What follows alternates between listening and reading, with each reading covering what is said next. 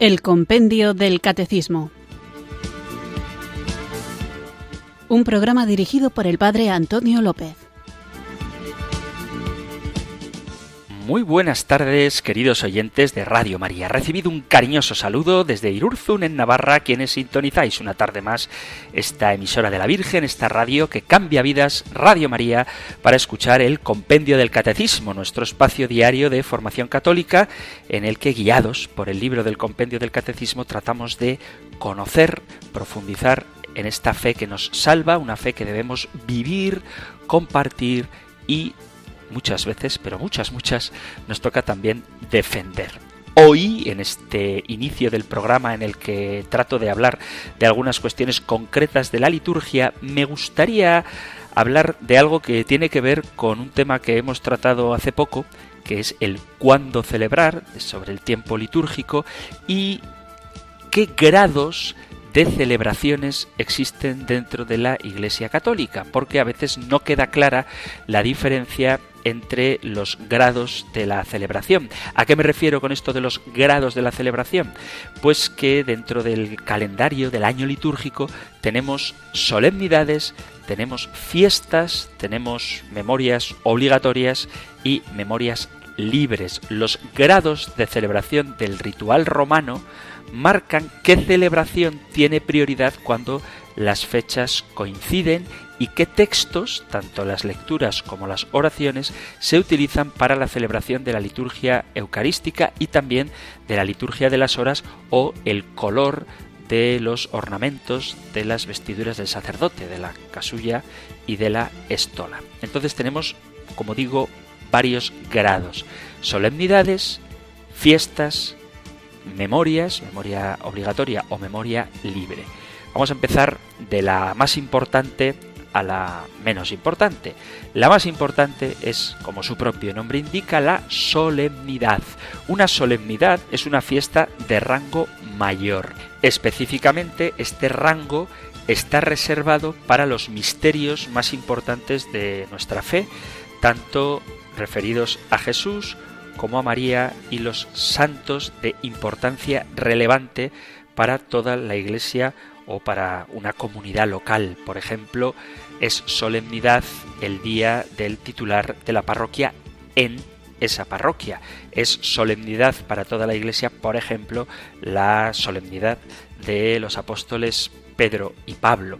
La misa y la liturgia de las horas, los días de solemnidad, tienen lecturas y oraciones propias para cada una de ellas. Fuera del Adviento, la Cuaresma y la Pascua, se celebra una solemnidad que cae en domingo en lugar de la misa dominical. Es decir, que si la solemnidad de San Juan Bautista coincide con domingo, se celebra esa solemnidad en vez de el día del Señor. Algunos ejemplos de solemnidades son la Pascua, la Epifanía, el Día de Reyes, la Anunciación del Señor, la Inmaculada Concepción de la Bienaventurada Virgen María, y es importante recalcar que todos los días santos de obligación son solemnidades, pero no todas las solemnidades son días santos de obligación. Por ejemplo, el día de Navidad es solemnidad, 25 de diciembre, que es día de precepto, es obligado ir a misa, mientras que la solemnidad de la Natividad de San Juan Bautista o la solemnidad de la fiesta del apóstol, solemnidad de la fiesta está mal dicho, la solemnidad de los apóstoles Pedro y Pablo son solemnidades litúrgicas, pero no son días de precepto. Las solemnidades normalmente tienen su misa de víspera, es decir, que la tarde del día anterior ya se celebra la solemnidad, se hacen dos lecturas que son propias de la solemnidad, además del Salmo y el Evangelio, las oraciones son propias, muchas veces el prefacio también es propio de la solemnidad y se recita el Gloria y en muchas de ellas se reza también el Credo. Esas son las solemnidades. Luego tenemos, en un rango un poquito inferior, las fiestas de la Iglesia. Las fiestas son rangos de días litúrgicos secundarios después de las solemnidades. Las fiestas pueden incluir eventos importantes de la vida de Jesús, de María o de los apóstoles, pero menos importantes que las solemnidades. En la celebración de las fiestas sí que se recita el Gloria, pero no el credo, a no ser que coincida con domingo. Y sí que tienen también oraciones y lecturas propias, pero a diferencia de las solemnidades, en las fiestas normalmente hay una sola lectura, el Salmo responsorial y el Evangelio. En las solemnidades os recuerdo que hay dos lecturas, el Salmo responsorial y los Evangelios. Por ejemplo, una fiesta es la fiesta de la conversión del apóstol Pablo, el bautismo del Señor, la presentación del Señor y la fiesta de algunos apóstoles, la visitación de la Virgen María, su prima Isabel, tienen el rango de fiestas. Luego tenemos el grado litúrgico de memoria. Hay memorias libres y memorias obligatorias. Las memorias es un día donde se recuerda al santo o el acontecimiento que se quiere celebrar, pero normalmente en iglesias locales, en iglesias particulares, dependiendo también de cuál sea el titular de la parroquia en la que estés. Las memorias obligatorias tienen normalmente una oración propia, pero las lecturas son las propias del día de feria, es decir, de cuando no es ni solemnidad, ni fiesta, ni nada. Y no se recita el credo, ni tampoco se recita el gloria. Algunas advocaciones de la Virgen María, algunos aspectos de la vida de Jesús son memorias. Sobre todo muchos santos, aunque les tengamos muchísima devoción, como por ejemplo le puedes tener mucha devoción a Santa Teresita del Niño Jesús, pero tiene el rango litúrgico de memoria, solamente memoria. Hay lugares donde se celebra como solemnidad lo que en el resto de la Iglesia Universal es simplemente memoria. Por poner un ejemplo, el día de San Patricio es una solemnidad en Irlanda, pero aquí en España pues es memoria, simplemente. ¿Cómo sabemos qué grado de celebración tiene cada fiesta del Señor, de la Virgen o de cada santo? Pues esto está establecido por la Iglesia en el rito romano. Es decir, según sea el país al que pertenezcas, puedes revisar el misal romano, aprobado por tu conferencia episcopal, y mirar el calendario general romano. De igual manera, este calendario está también impreso en la liturgia de las horas. Tenemos un calendario litúrgico, los sacerdotes en la sacristía, donde viene en un cuadernito las lecturas del día, el color en que hay que vestirse y qué fiestas se celebran particularmente en cada una de las diócesis españolas. Pero, sin ánimo de entretenerme mucho más, sabed que existen solemnidades, fiestas, memorias libres y memorias obligatorias. Luego hay otras celebraciones que tienen un rango especial, como las témporas de acción de gracias y petición, que no son ni solemnidades, ni fiestas, ni memorias, o como la conmemoración de todos los fieles difuntos, que tienen también una categoría diferente. Espero haberos aclarado un poquito esto, porque a veces la gente se pregunta por qué hoy se han cambiado las lecturas y en vez de seguir con el Evangelio que toca para el miércoles de la vigésimo segunda semana del tiempo ordinario, hoy hemos celebrado a San Matías, por ejemplo. Pues porque San Matías apóstol es rango de fiesta y por eso se cambian tanto las lecturas como las oraciones. Sé que esto a veces genera confusión, sobre todo en la gente más próxima a la iglesia que se prepara las lecturas y dice, hombre, pues yo me he mirado en el librito que tengo del Evangelio del día y pone esta lectura y en misa han hecho otra, pues porque probablemente en el Evangelio del día que tú tienes no se considera como fiesta lo que quizá en tu parroquia sí lo sea. Por eso es bueno consultar el calendario propio de cada conferencia episcopal y de cada diócesis para saber qué celebraciones tienen el rango de solemnidad, de fiesta, de memoria obligatoria o de memoria libre, que es opcional celebrarla a voluntad del sacerdote que por razones pastorales puede mencionar al santo que corresponde a ese día o celebrar la misa de feria. La misa de feria es la misa ordinaria. Dicho todo esto, vamos a comenzar nuestro programa invocando juntos el don del Espíritu Santo. Ven Espíritu,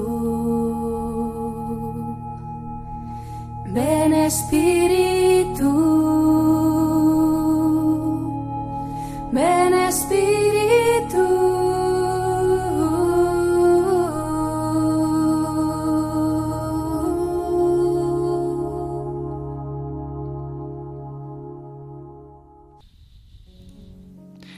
Altísimo Dios de todo lo creado verdad infalible en quien creo, clemencia infinita en quien espero, bondad inmensa a quien amo sobre todas las cosas y a quien me pesa haber ofendido. Te doy gracias por haberme creado, redimido, bautizado y conservado, y por todos los beneficios que me has hecho hasta ahora. Te ofrezco todos los pensamientos, palabras, obras y sufrimientos de mi vida con intención de ganar tu indulgencia y aplicarlas por las almas del purgatorio y la salvación de todos los hombres. No permitas, Padre mío, que te ofenda. Líbrame de las tentaciones del demonio. Dame fuerza para huir de las ocasiones de pecar y vencer mis pasiones. Haz que cumpla con el fin para el cual estoy en el mundo, que conozca tu voluntad, que me preocupe por la salvación de mi alma y por hacer bien a mi prójimo que viva el día de hoy como si fuera el último de mi vida, para que merezca gozarte en el reino eterno de la gloria. Te lo pido por los méritos de mi Señor Jesucristo y la intercesión de mi Madre, la siempre Virgen María, de mi ángel de la guarda, de San José y de los demás patronos y abogados míos. Amén.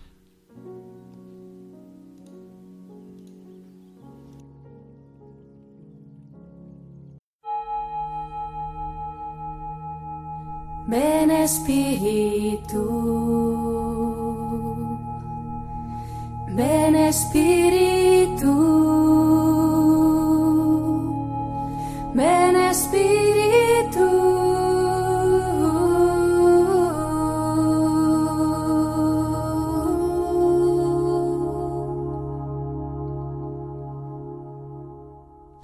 Después de haber invocado juntos al Espíritu Santo, vamos allá con nuestro nuevo programa. Estábamos hablando y seguimos hablando de celebrar la liturgia en la Iglesia. Hemos hablado de quién celebra, cómo celebra, cuándo celebra y estábamos en el apartado de dónde celebrar.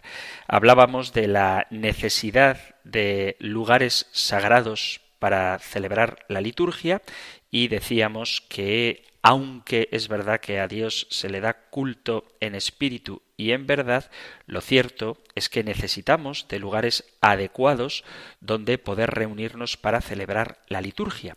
Seguiremos con este tema. Lo que vamos a tratar hoy lo encontramos en el Catecismo Mayor en el punto 1181 y en los puntos 1198 y 1199. Nosotros escuchamos ahora la pregunta 245 del compendio del Catecismo. Número 245.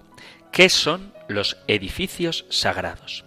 Los edificios sagrados son las casas de Dios, símbolo de la Iglesia que vive en aquel lugar e imagen de la morada celestial. Son lugares de oración en los que la Iglesia celebra sobre todo la Eucaristía y adora a Cristo realmente presente en el tabernáculo.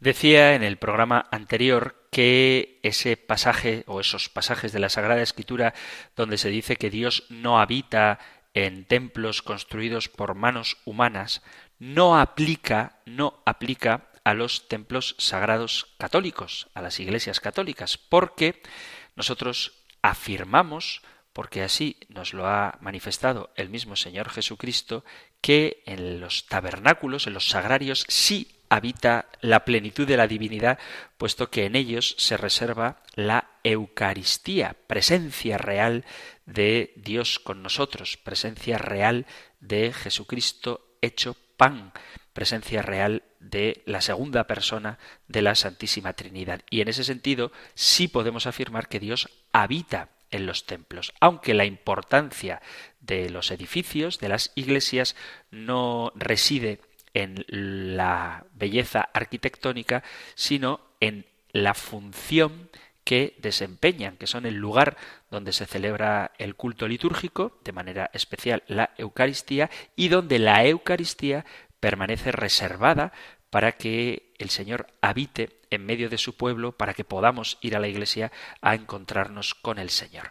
Vamos a seguir reflexionando sobre este tema para comprender cuál es el verdadero significado de los edificios sagrados, qué es lo que nosotros entendemos cuando hablamos de lugares santos, porque aunque es verdad que se puede rezar en todas partes, también es verdad que la iglesia es un espacio sagrado de encuentro con el Señor. Vamos a intentar dar algunas pistas para comprender mejor la realidad de la iglesia como sacramento o signo e instrumento de la unión íntima con Dios y de la unidad de todo el género humano, es decir, como espacio sagrado de encuentro. En primer lugar, hay que aclarar que cuando hablamos de espacio sagrado, me refiero a aquella realidad que se refiere al fundamento trascendente de toda criatura, que es además la condición de posibilidad de toda existencia. Espacio sagrado es, en un sentido muy elemental, aquel lugar que permite al hombre experimentar su condición de criatura y su dependencia de Dios a partir de su propia vivencia de que Dios es ciertamente absolutamente trascendente, que Dios es inabarcable y que dependemos de Dios. Cuando hablamos de espacio de encuentro, no me refiero ahora a un espacio mesurable, geométrico, arquitectónico, sino al espacio de lo que tengo cerca, de aquello que me es familiar. Es aquella zona en donde encuentro las cosas, en donde ellas se acercan y son útiles para mí. Y en cuanto sagrada, esa zona se hace manifestación de Dios como signo de la divinidad que remite a ella y la expresa. Digo esto para enfocar el tema de la Iglesia no solamente en los aspectos espaciales, el templo, los lugares, sino en lo que ella es, el lugar, la iglesia, como cuerpo de Cristo, lugar de encuentro con Dios. Para hablar de edificios o de espacios sagrados hay que matizar algunos conceptos, algunas palabras. El término sacro siempre ha estado ligado al concepto de separación. Lo sacro, lo sagrado, es lo separado, lo reservado, lo puro, aquello que no puede ser tocado, pues se reserva, se consagra a un fin más alto. Debido a su definición específica, lo sacro, una persona o un objeto, participa de un estatuto diferente del resto de las cosas y posee una exclusividad, una dignidad tan solo comprensible mediante imágenes, de tal modo que su definición excede a los límites del lenguaje y de los conceptos. Lo sagrado posee un grado superior del ser y por lo tanto de presencia. Consiguientemente, lo sagrado es lo real por excelencia y por ello tiene una capacidad de acción superior a lo habitual. Digamos que lo sagrado tiene, por decirlo de alguna manera, un poder diferente. El hombre solo tiene conocimiento y experiencia de lo sacro, de lo sagrado, en tanto que éste, lo sagrado, se manifiesta, es decir, manifiesta una realidad que está más allá del objeto en sí mismo. Lo sagrado nos acerca a la plenitud de las cosas, al estado originario, y por lo tanto suscita una nostalgia de aquella primera situación que teníamos antes del pecado original. Quizás sea por ello por lo que las fiestas, como un intento de vuelta a lo primero, siempre se han encontrado ligadas a lo sagrado. Desde este punto de vista, el carácter esencial de lo sagrado sería lo festivo. Sin embargo, no hay que olvidar que ante lo divino se producen como dos sentimientos, cosas que ocurren también hoy, o el rechazo hacia lo divino, o la atracción hacia ello, el pavor, el temor, el miedo, o también el fascinarse por la presencia de Dios. Esta impresión que causa lo desconocido es la base del sentimiento humano hacia lo sagrado. Es precisamente en este punto donde podemos valorar los distintos grados de validez, por así decir, de las distintas religiones. La religión se podría definir como la forma en la que administramos lo sagrado. Lo religioso abarca el mundo de creencias, de sentimientos, de actos que vinculan al hombre con la trascendencia, con Dios mismo. Lo sagrado consiste en la presencia de Dios. Lo religioso se transforma en un sentido de dependencia. El que es verdaderamente religioso sabe que depende de Dios. Así, en las creencias incluso fuera del cristianismo, más antiguas, el grado de temor era muy superior al del amor. El cristianismo ha posibilitado que el amor absorba la totalidad del sentir religioso. En castellano, sagrado, la palabra sagrado, está reservado al sentido cristiano de lo sacro. Además de sagrado como separado, se añade la inviolabilidad de aquello que trasciende al hombre. Desde la encarnación del Verbo, Dios ya no es para el ser humano, como se suele decir, y a lo mejor yo lo he dicho también, y no es adecuado, no es correcto, ya no es desde la encarnación del Verbo, Dios ya no es el absolutamente otro, el absolutamente trascendente, sino que Dios se ha hecho hombre. Y esta sorprendente mediación es la que, en último término, origina la superioridad, la supremacía del amor sobre el temor, la seguridad de que somos hijos de Dios frente al azar de un destino ciego y despótico y caprichoso. La sacralidad cristiana participa más de la comunión con Dios que de la prohibición de acercarnos a lo sagrado. Porque, como dice la Escritura, el que ama cumple la ley entera, o como dice San Agustín, ama y haz lo que quieras. Pero sigue existiendo el concepto de misterio, de tal manera que la familiaridad, la ternura y el amor a Dios se pueden conciliar con la reverencia que su majestad impone. De ahí que una iglesia pueda ser a la vez un lugar sagrado, en este sentido de separado, pero también un lugar de amor, un lugar donde nos encontramos con Dios.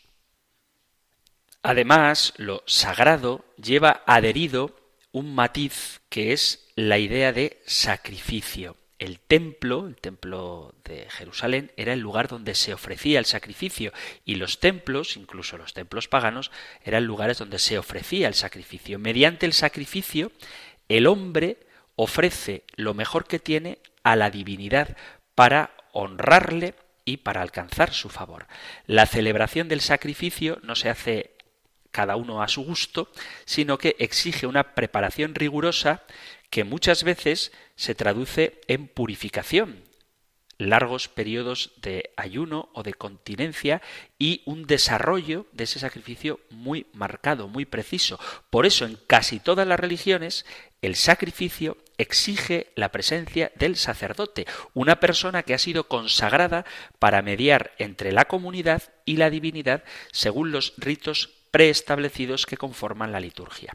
Será en relación con la liturgia como se define, se caracterice y adquiera dignidad y se establezca las exigencias el arte sacro de cualquier época. Por eso, para nosotros resulta inevitable decir lo que es y lo que no es liturgia, ya que ésta constituirá la base para proyectar la construcción de los templos a lo largo de la historia. La historia de la liturgia de la que estamos hablando es algo verdaderamente apasionante y fundamental en la historia de la teología. Se entiende por liturgia el conjunto de ritos y prescripciones que forman el ceremonial del culto cristiano. Esta es una noción no del todo completa de la liturgia, porque se desconoce ese elemento íntimo y vital que informa la liturgia, es decir, ese elemento que es la gracia, la vida divina que en ella se nos da. Esta concepción litúrgica, que solamente tiene en cuenta los ritos sin contar con la gracia, degenera en un ritualismo vacío, entendido como un fin en sí mismo y quedándonos en un formulismo casi mágico propio de las religiones ancestrales. Y la liturgia cristiana no tiene nada que ver con eso. Una definición más precisa y más completa de liturgia es la que da el Papa Pío XII en la encíclica Mediator Dei, donde habla de ella, de la liturgia, como el ejercicio de la mediación sacerdotal de Cristo ante el Padre Eterno a través de la Iglesia, su cuerpo místico, que me parece una definición preciosa. La liturgia es el ejercicio de la mediación sacerdotal de Cristo ante el Padre Eterno a través de la Iglesia, su cuerpo místico. En esta definición hay que distinguir el elemento espiritual, que es la gracia divina, conseguida y comunicada a los hombres por Cristo mediante su sacrificio, y el término último del culto, que es Dios en sus tres personas divinas, y luego un elemento auxiliar, material, sensible, constituido por los edificios, los objetos, las fórmulas y las ceremonias que conforman los diferentes ritos litúrgicos. Y aquí es donde cobra importancia el espacio sagrado. La diferencia entre el sacerdocio común y el sacerdocio ministerial en la Iglesia hay que tenerla clara para entender también la estructura espacial del templo, porque resulta imprescindible hablar para comprender bien esto, del cuerpo místico de Cristo, de esa doctrina de San Pablo de la que ya hemos hablado aquí. Esta doctrina que defendían ya algunos de los padres de la Iglesia, pero que no desarrollaron por completo hasta el Concilio Vaticano II, es importante. San Pablo mantiene que el sacerdocio es una característica común de todos los fieles cristianos. Mediante el sacramento del bautismo, el cristiano queda incorporado a Cristo, verdadero mediador entre Dios y los hombres, sumo y eterno sacerdote, haciéndonos incorporados a Cristo, partícipes de su misión redentora. Otro sacramento, el orden sacerdotal, se superpone al primero, al del bautismo que nos hace sacerdotes, cualificándonos con una misión distinta y específica, que es la administración de la gracia divina, de modo especial en el sacramento de la Eucaristía. Por eso hablamos del sacerdocio común de los fieles y del sacerdocio ministerial, que si bien se identifican en lo básico, también se distinguen en algunas manifestaciones concretas ligadas al ejercicio de la propia tarea pastoral. Y esto se expresa también en el lugar que ocupan los fieles laicos y el sacerdote en la Santa Misa. Todos los fieles ofrecen el sacrificio de Cristo al Padre en la celebración eucarística, aunque tan solo el sacerdote consagra e inmola, ya que sólo él puede ser Cristo en ese momento. No obstante, todos los participantes, todos los que están en la Santa Misa, celebran, ofrecen, participan y son protagonistas del misterio al mismo tiempo, pero cada uno a su modo, según su propio carisma específico. El hombre, desde siempre, ha sentido en todas las épocas la necesidad de honrar a la divinidad, dando lugar a los distintos tipos de culto y, consecuentemente, a los distintos tipos de templos. En las religiones no cristianas, los ritos religiosos suelen estar ligados al ámbito familiar, reservándose para los templos una misión meramente simbólica. Existen dos tipos de templos no cristianos. Los templos puente, que representan la unión del cielo y de la tierra a través de la altura, como por ejemplo las pirámides, tanto las egipcias como las aztecas, y los templos casa, que establecen la morada de Dios entre los hombres. En este último caso, Dios habita en su palacio, en su palacio casa, convenientemente jerarquizado en distintas zonas, de uso exclusivo de Dios, de acceso reservado a los sacerdotes y de acceso general. En realidad, el templo como edificio expresamente consagrado a Dios es un fenómeno que se da sobre todo en las ciudades y aparece ligado a las civilizaciones más desarrolladas. En las religiones monoteístas, judaísmo, cristianismo e islam, el templo es además un lugar de reunión y de culto público. En el libro del Éxodo se narra cómo Dios ordena a Moisés construir un santuario en el desierto. Esto lo tenéis en el capítulo 20, versículo 24 del Éxodo. Era la primera vez que se producía una petición de este tipo, ya que ni Adán ni a ninguno de los patriarcas anteriores se les había ordenado nada semejante. Al ser el pueblo de Israel un pueblo nómada, ese santuario se ubicaba en una tienda separada del resto del campamento sobre la que se mantenía permanentemente una nube sagrada. En ella se conservaban las tablas de la ley y más tarde el arca de la alianza. Dios manifestaba su presencia en medio de su pueblo, habitando en una tienda como ellos, acercándose y protegiéndolo de modo especial. El pueblo, por su parte, tributaba el honor y la reverencia debidos según los ritos que Dios le había comunicado a Moisés. El santuario era, por tanto, una representación simbólica del trono celestial de Dios, su trono en la tierra. Cuando el rey David se propuso construir un gran templo en Jerusalén, en un primer momento Dios no se lo consintió, aunque luego hizo un trato con él. David le construirá una casa, un templo, y Dios le dará una dinastía. Eso lo podéis encontrar en el segundo libro de Samuel, en el capítulo 7, a partir del versículo, del versículo 5. David no vivió lo suficiente como para terminar el proyecto y quien lo finalizó fue su hijo Salomón.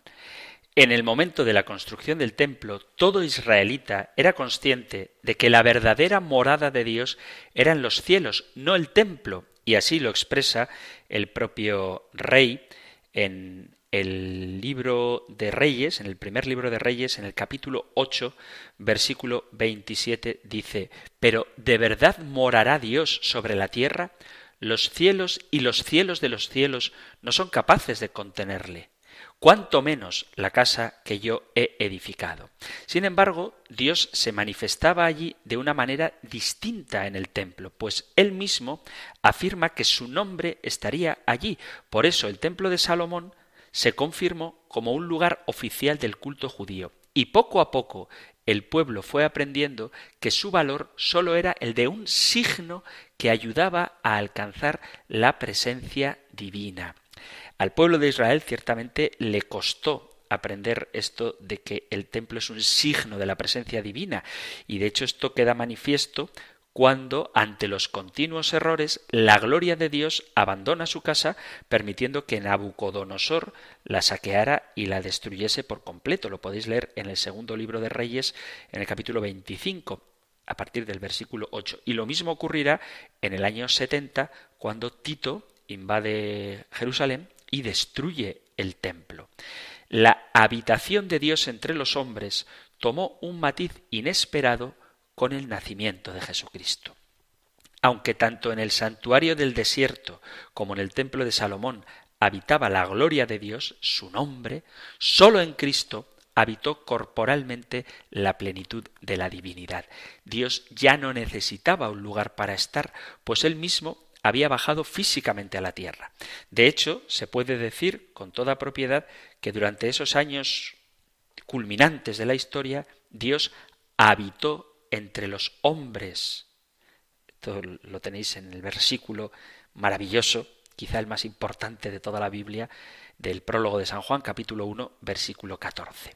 Ya desde niño Jesucristo acudirá con frecuencia al templo de Jerusalén y se referirá a él como la casa de Dios, como casa de oración, y sin embargo establecerá el valor de su propio cuerpo como templo.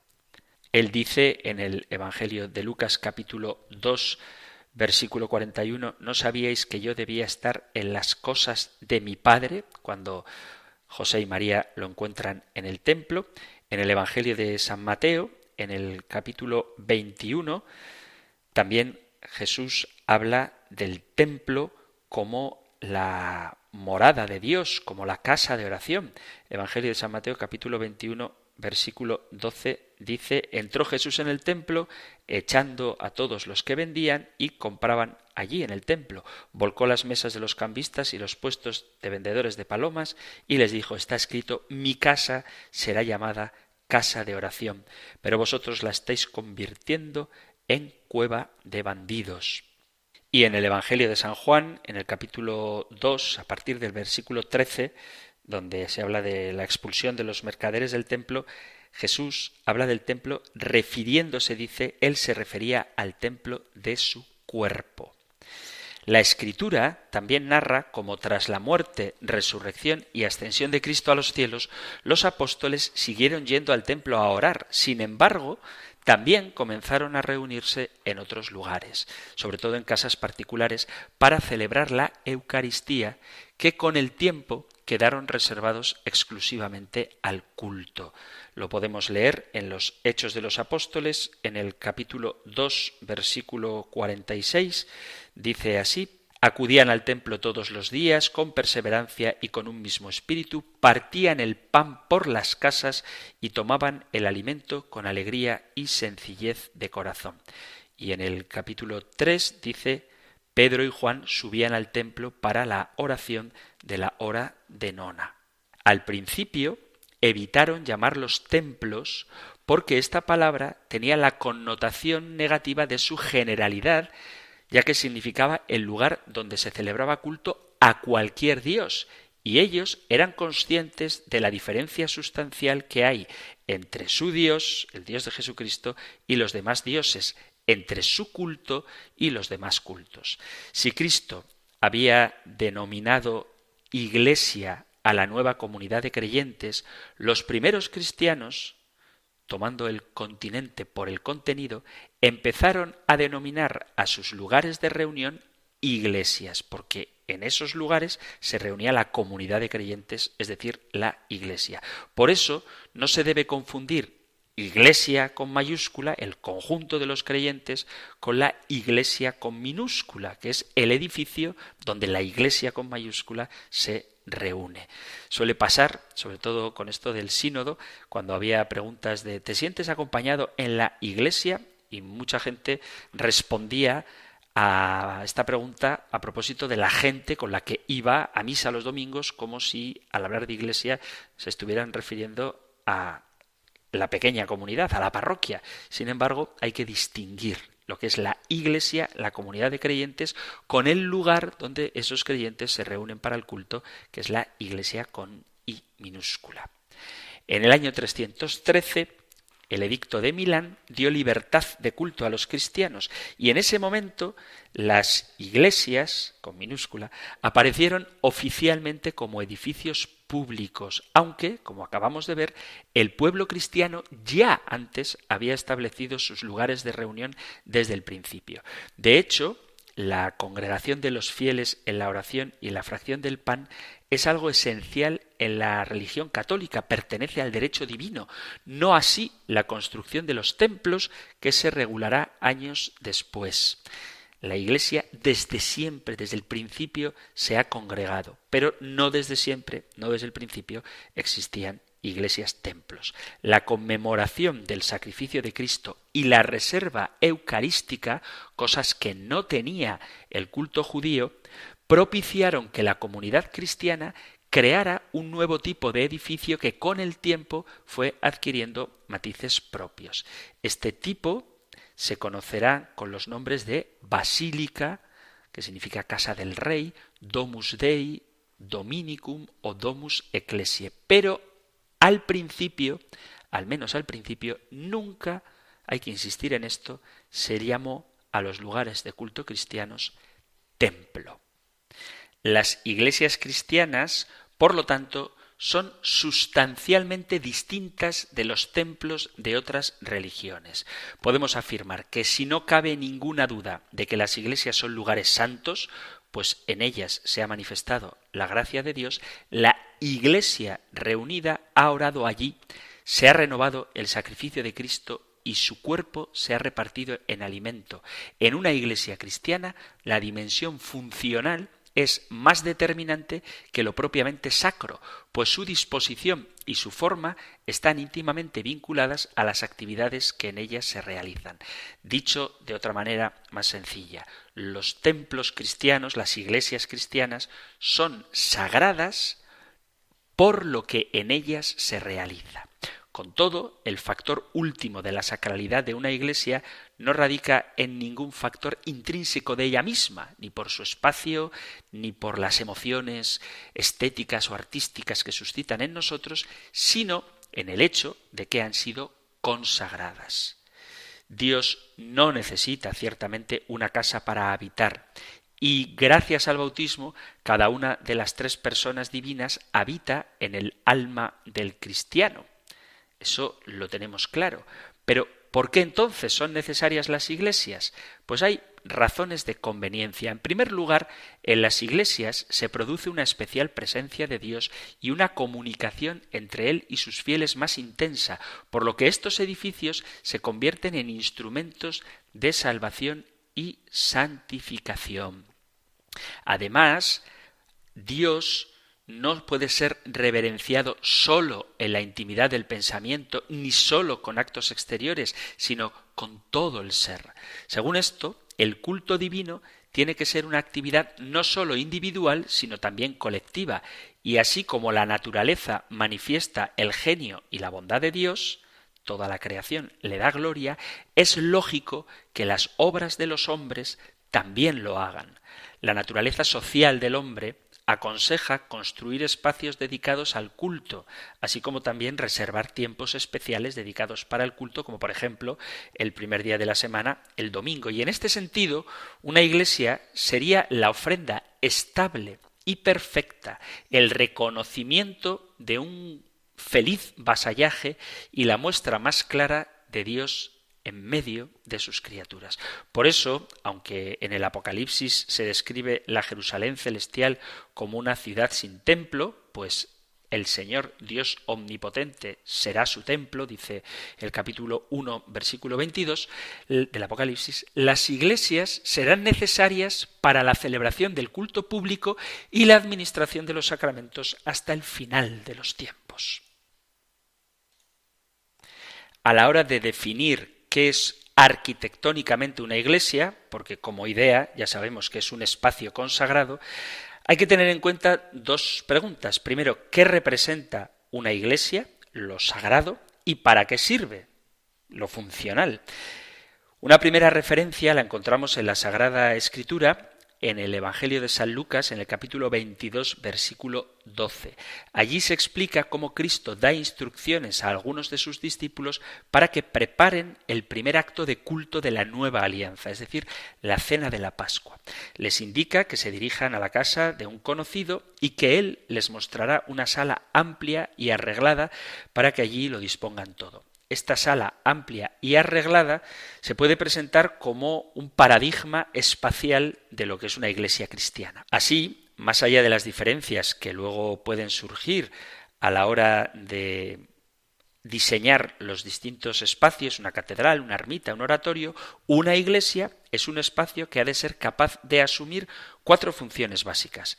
Ser el lugar donde se congregan los fieles para orar, ser el lugar de la proclamación de la palabra de Dios y de la celebración eucarística, ser el lugar de la celebración de los demás sacramentos y ser el lugar de oración y adoración del Santísimo Sacramento.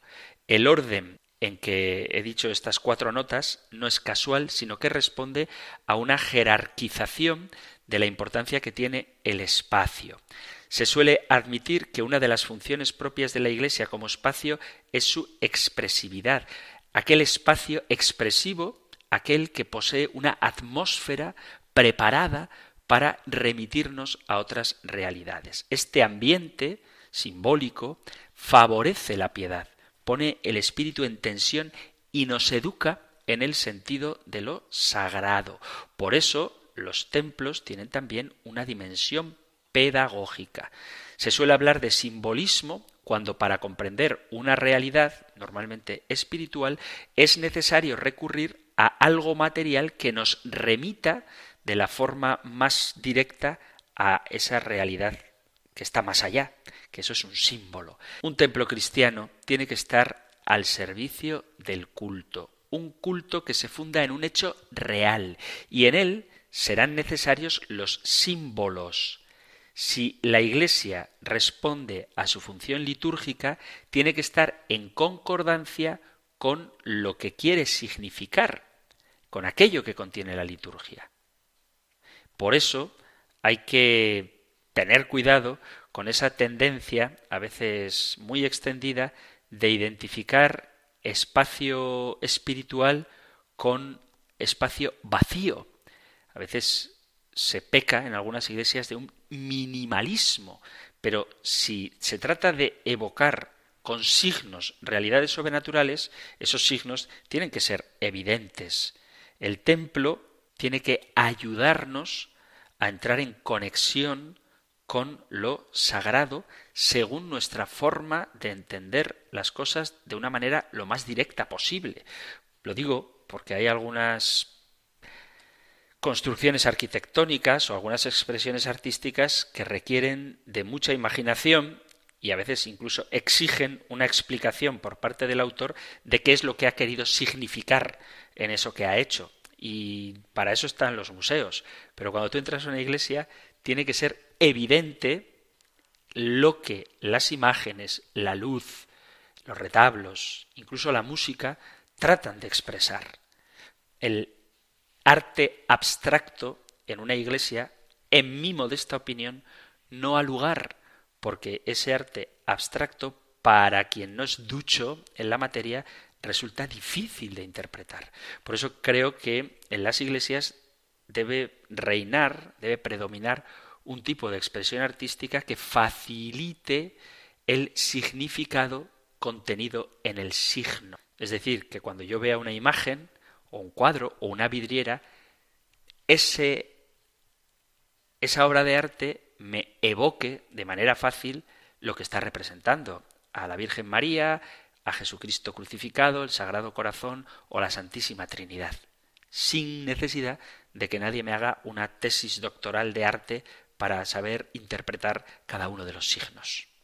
Visto ya el sentido que tienen los templos sagrados, los lugares sagrados, los edificios sagrados, me gustaría en el ratito que queda aclarar algunos conceptos a propósito de los distintos templos sagrados, porque hay quien ve una iglesia muy grande y piensa que por el hecho de ser grande es una catedral, o hay quien confunde lo que es una capilla con lo que es una iglesia o quien ve un santuario y piensa que es un monasterio. Entonces vamos a ver rápidamente las diferencias. Aunque parecen todas iguales y tienen muchas cosas en común, tienen matices que las distinguen. Iglesia, en general, es el edificio sagrado dedicado al culto cristiano. La iglesia proviene de la palabra eclesia, que significa congregación local, comunidad de fieles. La iglesia católica nos referimos a iglesias como el lugar donde la comunidad de creyentes se reúnen. No todas las iglesias son parroquias. Una parroquia es una iglesia que representa un territorio o comunidad de fieles que están bajo la dirección espiritual de un sacerdote que se designa como párroco. Y en una misma parroquia puede haber varios templos, varias iglesias. Luego tenemos lo que es una basílica. La palabra basílica, que son las iglesias más antiguas, viene del el griego y significa casa del rey, casa real. Una basílica era un edificio público que en Grecia y Roma se solía destinar al tribunal y que en las ciudades romanas ocupaba un lugar preferente. Para los cristianos, la iglesia, basílica, indica templo sagrado reconocido de modo particular por la Santa Sede, que se divide en basílicas mayores, que son la de San Pedro, San Pablo Extramuros, San Juan de Letrán, Santa María la Mayor, y otras basílicas menores. Luego tenemos la catedral. La catedral no es una iglesia grande. La catedral es la iglesia donde tiene su sede, es decir, su cátedra, el obispo, pastor que guía a la diócesis. Y de ahí, de la cátedra, es de donde obtiene su nombre catedral. En algunas ciudades a las catedrales se les llama duomo, por la etimología de la palabra catedral que viene de la expresión latina domus dei, casa de Dios. La palabra domus y la palabra dominus comparten un mismo origen y por eso se puede hablar de la Duomo de Milán o de la Catedral de Milán. Ambas fórmulas son exactamente iguales. Luego tenemos los santuarios. Los santuarios son iglesias, edificios sacros, que surgen por lo general en el lugar donde se da culto a un santo. Puede ser el lugar donde uno fue martirizado o donde ocurrió un hecho prodigioso o un milagro, donde hay apariciones marianas, ocultos a la Virgen, y normalmente los santuarios son visitados por muchísima gente. Tenemos también las capillas. Una capilla es un lugar de oración con un pequeño altar. Puede ser anexo arquitectónicamente a otra iglesia o puede ser totalmente independiente. El origen etimológico viene de San Martín de Tours, porque los reyes de Francia hacían colocar la capa de San Martín durante las campañas militares en su tienda y de ahí que pasara a denominarse capilla y los clérigos que ejercen su ministerio en las capillas se llaman capellanes. Luego tenemos los monasterios. Los monasterios viene de la palabra mono, que significa uno solo, que Procede porque originariamente todos los monjes cristianos primitivamente vivían en soledad y de ahí viene lo de monasterio. Es la casa religiosa de una comunidad de monjes o monjas normalmente de clausura. El convento es distinto del monasterio, suele ser más pequeño y así como el monasterio aloja a los monjes, el convento aloja a los frailes que forman parte de las órdenes mendicantes. En el monasterio viven monjes y en el convento viven frailes, pero son dos cosas distintas. Y luego tenemos la abadía, que es un tipo de monasterio que está bajo las órdenes de un abad o abadesa, que son el padre o la madre espiritual de esa comunidad. Y tenemos también la colegiata, que es una iglesia encomendada a un colegio de sacerdotes o canónigos que, sin pertenecer a la sede episcopal dan su propio culto. Muchas veces tienen importancia histórica y arquitectónica y suelen ser muy antiguas las colegiatas, que están encomendadas, como digo, a un colegio de sacerdotes. Y solo como dato curioso, hay quien habla a veces de la SEO de la Catedral de Zaragoza y es incorrecto hablar del aseo de la catedral o la catedral del aseo de Zaragoza, porque la palabra seo viene precisamente de seu, de sede, y no tiene sentido decir la sede de la catedral porque sede y cátedra significan lo mismo. Entonces se puede decir la SEO de Zaragoza o la SEO de Urgel o la Catedral de Zaragoza o la Catedral de Urgel, pero no se debe decir, no es correcto decir la SEO de la catedral, porque si catedral viene de cátedra, SEO viene de sede y sería una redundancia, simplemente como dato curioso. Y hemos llegado al final del tiempo para nuestro programa de hoy. ¿Cuál es vuestro templo sagrado, vuestro espacio sagrado favorito para rezar? ¿Os gustan las catedrales? ¿Os gustan los santuarios? ¿Preferís orar en una pequeña capilla? ¿Sabíais la distinción entre parroquia e iglesia y como no todas las iglesias son parroquias, ¿cuál es vuestra favorita? Si queréis compartir esto o cualquier otra cosa, cualquier pregunta, testimonio, discrepancia que queráis manifestar, podéis hacerlo enviando vuestros mensajes al correo electrónico compendio arroba radiomaria.es compendio arroba radiomaria.es o en el número de WhatsApp 668 594 383 668 594 383. Terminamos ahora nuestro programa recibiendo la bendición del Señor. El Señor te bendiga y te guarde, el Señor ilumine su rostro sobre ti y te conceda su favor, el Señor te muestre su rostro y te conceda la paz. Muchísimas gracias por estar ahí, gracias por escuchar el compendio del Catecismo y si queréis volveremos a encontrarnos en un próximo programa. Un fuerte abrazo. El Compendio del Catecismo. Un programa dirigido por el Padre Antonio López.